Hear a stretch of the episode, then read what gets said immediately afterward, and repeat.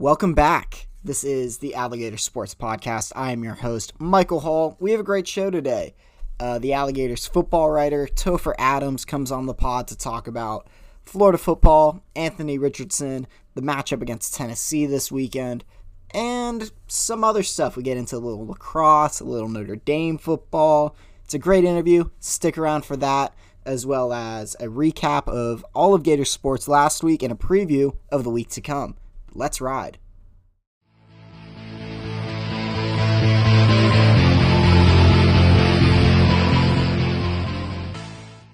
This week in Gator sports, Florida volleyball traveled up to Madison and took down the fourth ranked Wisconsin Badgers in five sets. Back home in Gainesville, Florida football beat the USF Bulls 31 to 28. Running back Montrell Johnson led the way with 103 yards and a touchdown on the ground. Gators men's and women's cross country both finished second at the SEC preview meet last Friday at Ole Miss. Florida men's golf finished in a tie for second as a unit at the Fighting Illini Invitational, while golfer Ricky Castillo finished in a tie for second individually. Finally, Florida soccer fell 2 to 1 to the Tennessee Volunteers last Friday. Florida will look to snap its three game losing streak on Thursday at Mississippi. And now, here's my interview with Topher Adams. Topher, thank you so much for joining the Alligator Sports Podcast. Uh, we really appreciate it. How are how you doing on this on this fine Tuesday morning? Uh, I'm I'm excellent, uh, Michael. Uh, really appreciate coming on. It's been I don't know three four months since I've been on any podcast. I love talking, hear, hearing some good conversation. It should be fun. To, got some football stuff on tap today, so it should should be a good one. Yes, we definitely have some football stuff on tap. Obviously, Florida came out with the victory against USF 30, 31 to 28, but I guess a win is a win. Um, obviously, after the start to the season, they had knocking off a top 10 team in Utah. Expectations were high, and then they lose to Kentucky. And I think a lot of people were still like, okay, but this is still a solid team, could win, you know, nine, 10 games. And then they barely beat the Bulls on Saturday. What did you see during that game? Obviously, you were in the press box. What did you see in that game? Um, and what do you think of this team, specifically Anthony Richardson, going forward? Yeah, um, Billy Napier was asked in the post-game press conference, kind of, kind of a similar question, like, what did he think of the team's trajectory, especially after struggling with a team in South Florida who you know they're one and two they got beat by 30 points by byu in the season opener. They've struggled pretty much consistently since jeff scott got there in 2020 um, but he pushed back on that you know he said he had a lot of good things to say about south florida and you know typical coach speak that he's just you know it's hard to win you know every win's great. And there is some truth to that honestly. Usf played incredibly well. Um, probably the best i've seen usf play and I've seen a shockingly large amount of USF games since Jeff Scott's been there. This is one of their better games. You know, they were really creative uh, in ways they ran the ball, uh, ways they kept the ball moving on offense. Really challenged Florida, especially their young linebackers, without Ventrell Miller in the middle. Uh, so you know, it was, it was Scooby Williams and Shemar James taking a lot of a lot of the run, and they struggled with some of the read option stuff, some of the misdirection stuff. So uh, did you have to give a lot of credit to South Florida. But as you mentioned, you know, the big question now, you know, is less anything with the defense or whatever. It's it's the offense and particularly Anthony Richardson. I mean, in in in three weeks, we've gone, if you look on Twitter, just look on who, who people are comparing Anthony Richardson to, and you'll see how, how things are going. We went from week yeah, one, oh, yeah, in three weeks we went from second coming of Tim Tebow, Cam Newton to bench this guy. This is yeah. Emory Jones all over again. What's going on? Which is why I wanted to get your opinion on it because I'm of the belief that obviously uh, Napier came out and said the backup situation has something to do with Richardson's un I don't know if it's an unwillingness to run the football or him just not running the football and using his athleticism, which like that's his calling card, right? I mean, you're going to take away his ability to run and be mobile. That's like taking away Superman's ability to fly. So I want to hear your thoughts on that and kind of, especially going into the grunt of the schedule, kind of what you see Anthony Richardson looking like the rest of the season. Yeah. There's def I, I I certainly believe that that the backup situation is why we haven't seen much in the way of Anthony Richardson in the run game.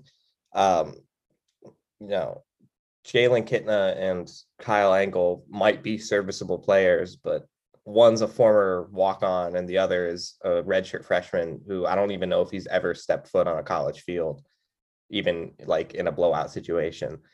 So it's kind of Anthony Richardson or nothing at quarterback. Um, there's also he he's talked a little bit and people have noticed he he picked up not an injury, like it's not like a serious injury, but he he's had some little some wear and tear stuff, especially against Kentucky. That certainly is affecting him. And when you watch, like he's not quick to run. They don't do stuff. There's not. I haven't. I don't know if I've seen a single like read option type of look for him or anything to get him moving really. Um, so he's kind of turned him into this straight drop back pocket passer, and he he is not doing that particularly well right now. Uh, he might be able to do that at some point in his career, and he shows flashes of being a very good uh, passer in that's that setup. But right now, it's not working for him. And you know, if you go 10 of 18 with 112 yards and two interceptions against USF, uh, I, am worried what happens when you play Georgia in Jacksonville because Georgia makes everybody look worse than that. so if that's how you look against USF, what happens when you play Georgia? What happens when you go on the road to play Texas A&M? It's it's definitely troubling. Um, but the good thing for Florida is that even without Anthony Richardson in the run game, the run game's been very very good. Even against Kentucky, it was very mm-hmm. very good. It was great again. Uh, the two young running backs, especially Montrell Johnson and uh, Trevor Etienne, have been fantastic. The offensive line's been pretty good, uh, even with the injury uh, right tackle, the Tarquin. Uh, but yeah, definitely a pass game has a long, long, long, long way to go right now. Yeah, no, 100%. And I wanted to get into that running game, specifically that running back group, like you mentioned, Montrell Johnson, Trevor Etienne, and then Nay'Quan Wright as well. Obviously, Napier is dividing up the carries pretty much equally. Um, Etienne's got 22 on the year, Montrell 25, Nay'Quan 24. Montrell Johnson's averaging 9.6 yards per carry. Yeah. Trevor Etienne's averaging 7.5. Nay'Quan's averaging 4.2, which is not bad. Um, like this is a very, very good running football team. And do you think that that group will be able to carry this offense as Richardson kind of works out some of the kinks in his passing game? Because I agree with you. I think he'll get there as a passer. People forget that was his what fourth career start, fifth career start last week. I, I don't even know if he's thrown 100 career passes yet. Exactly. I mean, he's thrown 77 this season. Like people people forget he's still a very young quarterback. I think a lot of fans saw the Utah game, saw his ability to just break a game open and are like, "Oh, Heisman, first overall pick. This is the guy. Look how big he is. Look how strong his arm is." And it's like he still has a way to go to develop. So as he does that, do you think this rushing offense can carry the offense in general and kind of help them compete with some of these upper tier offenses in the SEC? Yes, for now. Um, basically, Florida's next three opponents, which are Tennessee, uh, Eastern Washington, and Missouri, if I'm remembering correctly. I personally believe the rushing offense just by itself is good enough to win all three of those games. Um, definitely Eastern Washington and Missouri. No disrespect to those two teams, but they are on the struggle bus. Or Eastern Washington's FCS team. Florida should be able to beat them pretty handily, and then Missouri is in a tough spot this season. Um, but Tennessee, like as a defense, they kind they've only played one team worth mentioning this season that was on the road at Pittsburgh. And when you take away sack yards, like Pitt ran the ball pretty well against Tennessee's defense. Um, so you know, Florida's offensive line's been very good in the run, really for the past two seasons in a row, and especially now with uh, O'Cyrus Torrence on the on the right at right guard, and these especially the two young running backs. Uh, Nay'Quan's been good too, but Montrell and Etienne have been fantastic through three weeks and should probably shoulder most of the load moving forward, especially on rundowns. Nay'Quan's probably a better pass catcher than either of them, but those two guys are very explosive. Um, Montrell's the most physical of the three. Um, that kind of rotation, I think, is good enough that as long as Anthony Richardson as a passer is is neutral, he doesn't have to be a net positive for the offense. He just can't be a negative. As long as he's just not actively hurting the team, the running game is single-handedly good enough that it can keep Florida in all three of these next games and probably can win all three of them depending on what the defense looks like. Yeah, and we'll get into Tennessee in a minute. I have uh, a few more questions about the Gators in general. Um, where's Ricky Pearsall? He leads he leads the receiving the the receivers in yardage and has seven receptions on the year. Um, I don't personally I don't understand because I think he's far and away the best receiver on this team. Have you seen anything from the play calling? Is it he's not getting open? Is it Richardson can't get him the ball? What's going on there? Uh, that, that's a great question, and honestly, you can uh, you can ask that question about all the receivers. Yeah, really, because I, I a part of me thinks maybe this receiving group as a whole isn't quite up to SEC standards, but even still, it is it's weird because Pearsall, I agree, is is the best one in this room. He's the most impressive through through three games, but one catch last week, you know, less than 10 catches a season. Um I I'm I don't know. I, I think a lot of it is the kind of erratic passing from Richardson himself, but I definitely think it, would be worth in, investigating some of some of the play calling, especially in the passing game. I don't know if it's been nearly as efficient or effective at scheming guys open as you'd like and then combining that with making easy throws for for Anthony to kind of get into a rhythm and find these guys.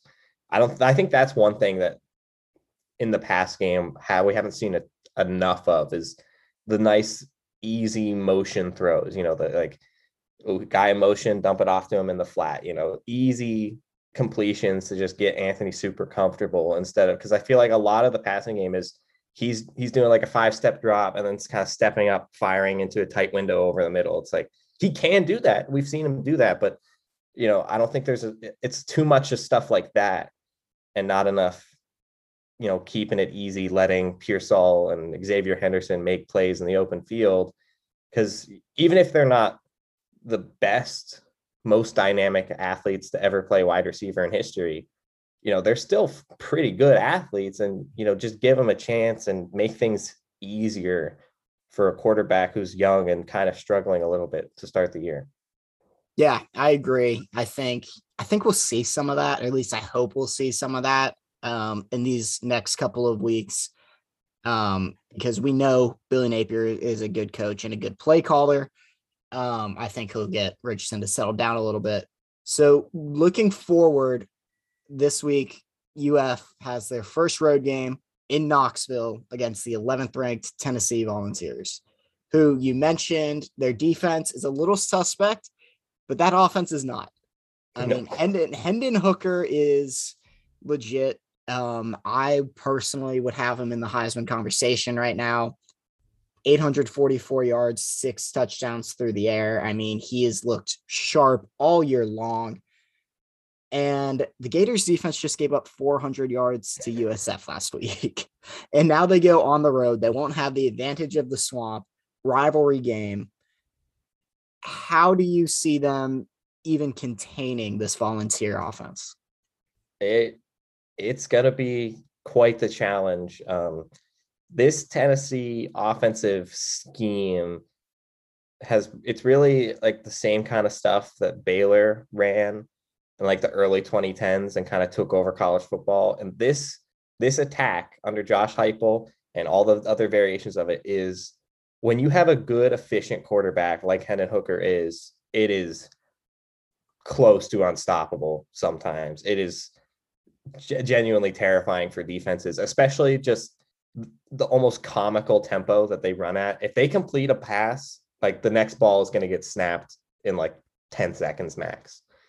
Like if they string plays together, you cannot, you won't get them off the field. They'll probably score a touchdown. The only hope for Florida is to kind of force early incompletions, you know, try and force havoc plays in the offensive backfield because that's the only because if they get in a roll and they get tempo, there's no chance. And the problem with especially Florida, I mentioned the young linebackers without Ventrell Miller. We'll see if Ventrell's available this week, but a lot of people don't expect him to be ready this week. Again, we'll see Wednesday with the depth chart, and uh, Coach Napier will address all that at the Wednesday media availability. But if it's those young linebackers again running the middle of the field, you know, at tempo against like a fifth year senior quarterback that's been in the system for two seasons now very effectively. I don't know how Florida keeps that close. Um, I think it's going to take a lot of complementary football as well. You have to keep Tennessee's offense off the field as much as possible. So I think that's going to mean a lot more run game, which a lot of Florida fans want regardless. But you know, slow our slow down the offense, run the ball as much as possible, control the clock, limit possessions for Tennessee, and then on the flip side, try and force early havoc plays and completions, get a turnover to. Um, I think that's something we could see more of from Florida's defense as well as just more dis- general disruption. We saw a little bit of that against South Florida. I think that's something that they'll try and do just to just just you have to break Tennessee's rhythm. that's kind of the the long and the short of it. That that's what Florida has to do, and we'll see if they're capable of doing that. Yeah, I agree. I think, like I was saying, I mean, Hendon Hooker is a legit threat. I don't think the running game is that strong. So if Ventrell is out, I think that will at least somewhat help the Gators since the secondary is probably stronger than that running game, which isn't saying a ton, but still. And then if you look back, you mentioned earlier, Tennessee's only had one game that really matters for our purposes against Pitt. I mean, Pitt had a running back go for a buck 54 and a touchdown. Like the Tennessee defense is not super strong. UF should be able to run against it. Um, if you have to predict right now, obviously it's Tuesday at 1025 while we're recording, and the game's not till Saturday. Uh, if you need any help, the line is Tennessee minus 11. So Vegas does not think this will be a close game. What are what are your thoughts? Uh I don't know, like the rational part of my brain kind of can't help but agree with like I don't see based off the last two games with Florida's completely erratic passing game, a young quarterback who's pretty mistake prone, a defense that is prone to getting gashed. Um, like that part of your brain is like, oh yeah, Tennessee will easily romp. But there are little tiny data points from the last two years that I just personally feel like Florida could play better than they're supposed to. You know, I I immediately my brain for whatever reason immediately thinks of like the Georgia game last year, especially in the first half. Like Florida's roster is always going to be pretty talented. And if this is a group that's fully motivated and locked in, it'll show that. And that first half against Georgia, up until Anthony Richardson uh, kind of melted and threw a couple bad interceptions, it was really close. And like this team was, they looked at the level of the eventual national champions. And, and rolling over to this year, you think against the Utah game, they looked really, really good against the top 10 opponent. They were really dialed in. So part of me thinks Florida, like it's a group of gamers, you know, a group of guys like they're in a big game, everything ratchets up. You know, they're a little bit more focused, they're a little bit more disciplined, they're a little bit more, they execute at a slightly higher level. I think that's incredibly possible. And then with Anthony Richardson in particular, someone pointed this out on Twitter that I saw was really interesting. His best performances as a freshman last season when he played a little bit were actually all on the road.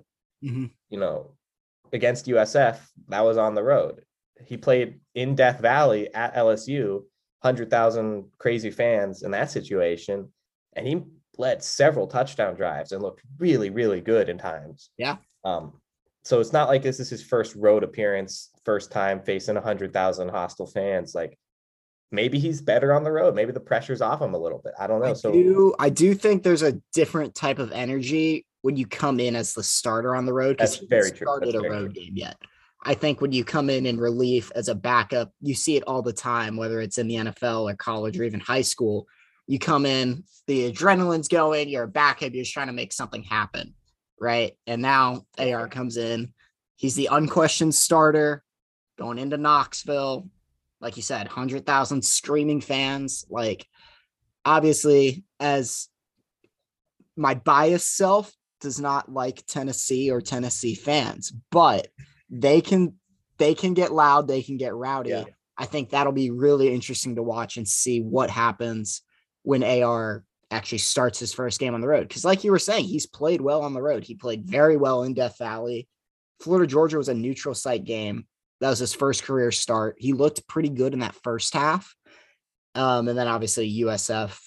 I mean, he had he was three of three for a buck fifty two and two touchdowns last uh last year against USF. So I don't know. We'll see. I think I agree with you. I do think that Florida will lose this game. Plus 11's a lot, yeah, that's a lot that, that, cover. that feels like a lot. especially in, you know, a rivalry game, a top 20 matchup, and And Florida still has talent. So I don't know if Tennessee will cover that. Yeah. Um, but I do. I think. I think their offense is just too powerful. I don't. I don't know if. I think Florida's offense will be able to keep up for the first half. I don't know if they'll be able to keep up for four quarters because I envision Hendon Hooker just having his way with the Florida defense.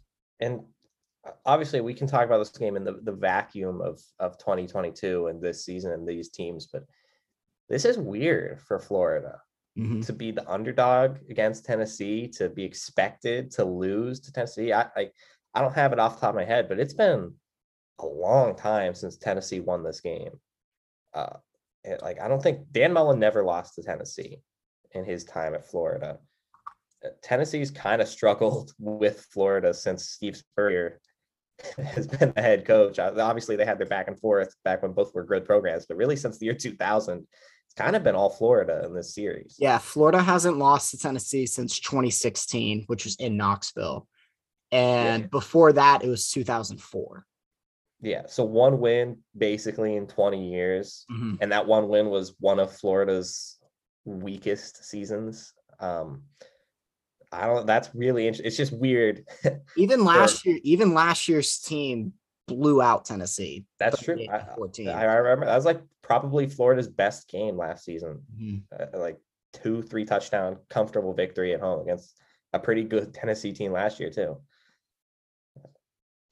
Eh, Who knows? Rivalry games can get weird. Um, I think it'll be really interesting to see because I think this game defines the season for Florida.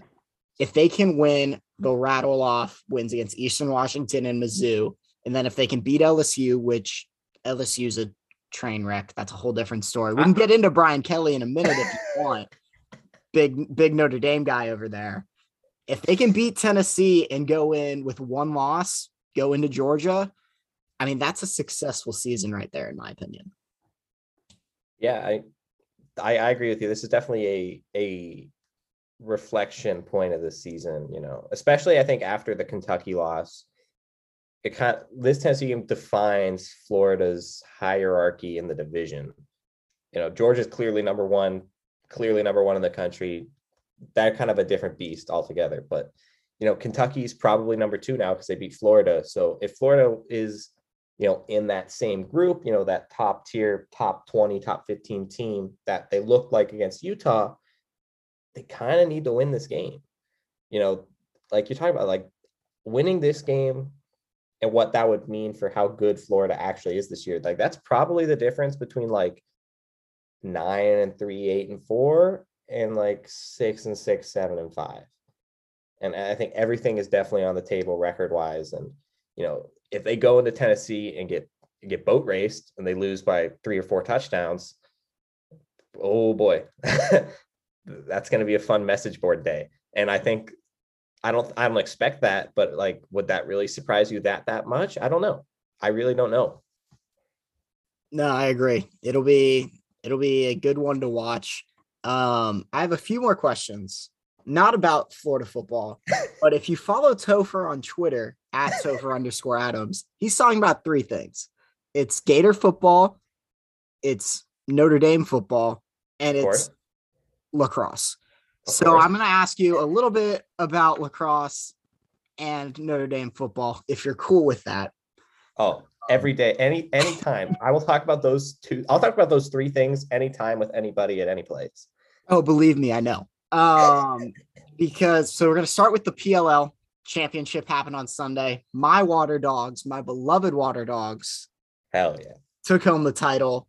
Um, I don't know if you're able to watch any of that Oh, game. Obviously, oh, I did. Sunday. Okay, oh, I you watched the game.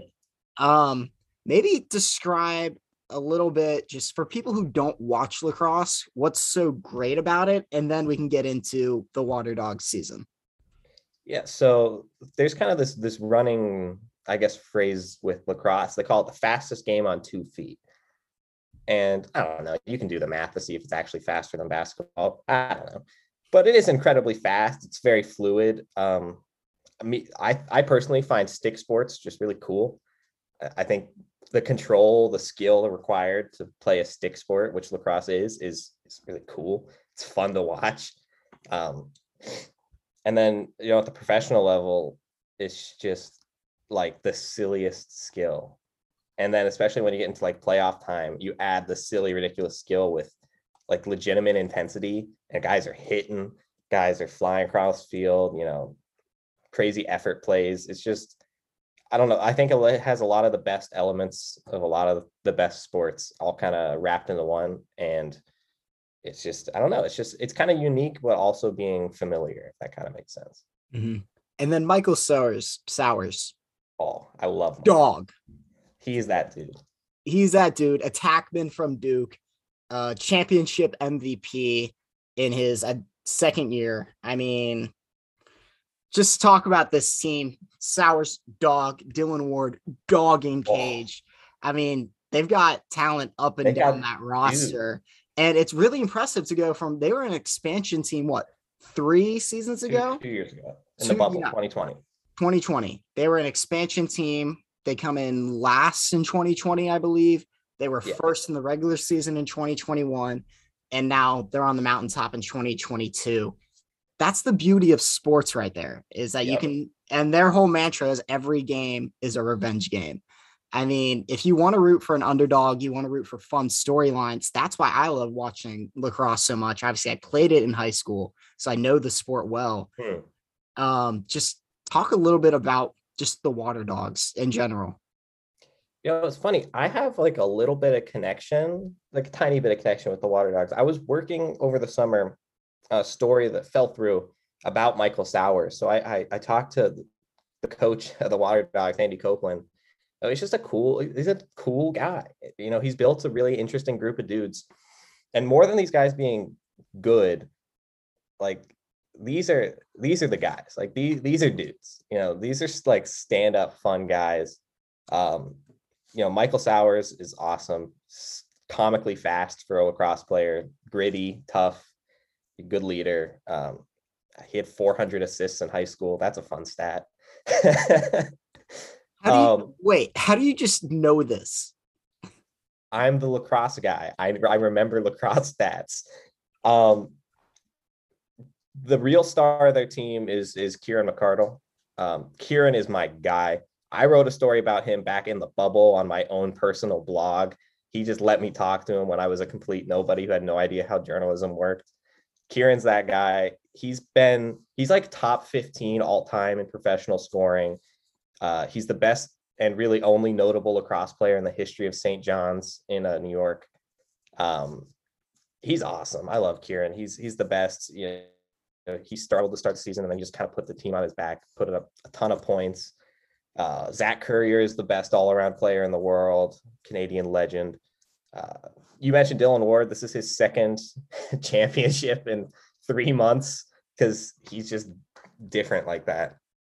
Uh, Water Dogs are really fun. different, and, man. I, I, honestly, I could just list down everybody on this team is like a dude. Like Ethan Walker is a dude. You gotta love Ethan Walker. Steve DeNapoli is a dude. Love DNAP. There are Liam some Byrnes great characters in lacrosse, man. There are some just great guys. Um, yes. And if any of our 10 listeners like lacrosse, tweet at me or Topher because I think you're the only guy I know that like loves professional lacrosse so much, which is awesome. Uh, before I let you go, oh yeah, we're gonna talk a little Notre Dame football. Not the best start to the season for your Fighting oh. Irish. Obviously one and two, but they got got in the win column against Cal with my guy Drew Pyne. Drew Anon is here. Um, I have personal relationship connection with the Pyne family and with Drew, so it was awesome to see him play well in that second half. I won't talk about the first half. Um, I want I want your thoughts on the Irish and on Pyne going forward because they have a big game against UNC at 3:30 on ABC this Saturday. Yeah, um,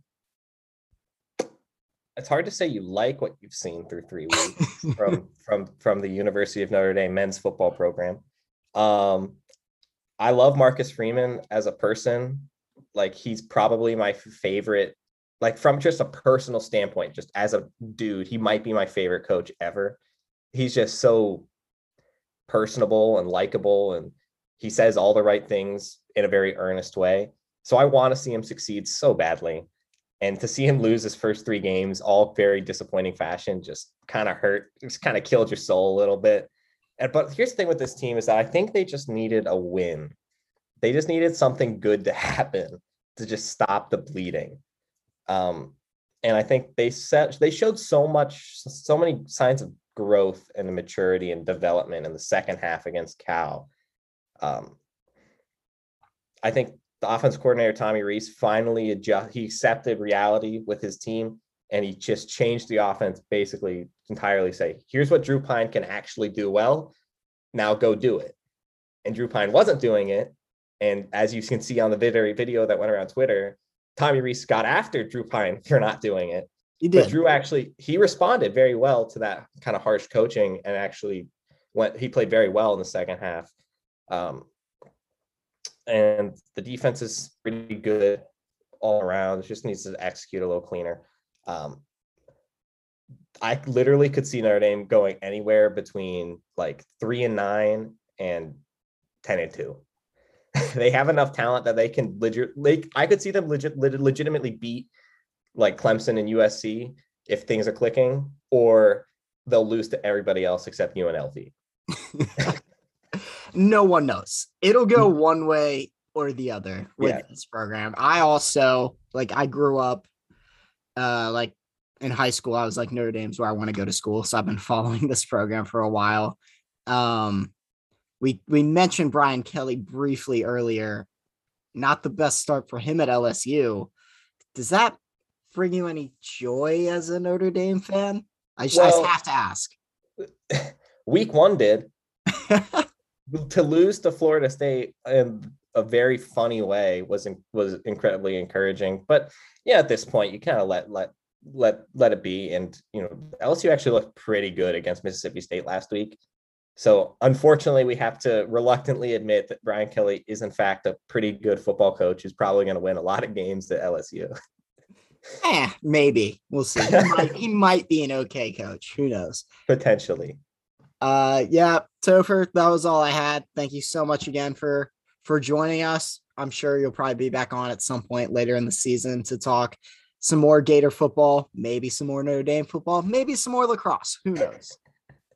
Of course, I really appreciate coming on. It's always fun. Thank you again to Topher. Make sure to follow him on Twitter at Topher underscore Adams for Gator football, for some lacrosse, for some Notre Dame football if you're into that. Uh, thanks again, Topher. Looking around the Gator Nation at the week to come, obviously Florida travels up to Knoxville to take on the Tennessee Volunteers. Florida enters the game as an 11 point road dog despite not losing to Tennessee since 2016 and only one other time since 2004. Men's and women's swimming and diving gets their season started against Villanova and Arkansas here in Gainesville this weekend. Meanwhile, men's tennis will travel up to Nashville to take part in the Commodore Invitational against Vanderbilt, while women's tennis travels to Fort Myers to take place in the Bedford Cup hosted by Florida Gulf Coast University. Volleyball will travel up to Columbia to take on South Carolina, and on Sunday, men's golf starts the SEC Match Play Championship at the Old Overton Club in Alabama. Meanwhile, Florida Soccer has a rivalry game against Georgia on Sunday at noon in Gainesville. Um, that's the show. Thank you so much for listening. Thank you again to Topher. Follow him on Twitter at Topher underscore Adams. Follow me on Twitter if you want at Michael underscore Hull 33. The Jaguars are first place in the AFC South, so that's going to be most of the content on my feed. Follow Alligator Sports, follow The Alligator, read The Alligator, please. We have a lot of hardworking journalists trying to bring you the best content possible. Um, support student journalism, support local journalism, and we'll see you next time. Thanks for listening. The opinions expressed on this podcast do not necessarily reflect those of The Alligator.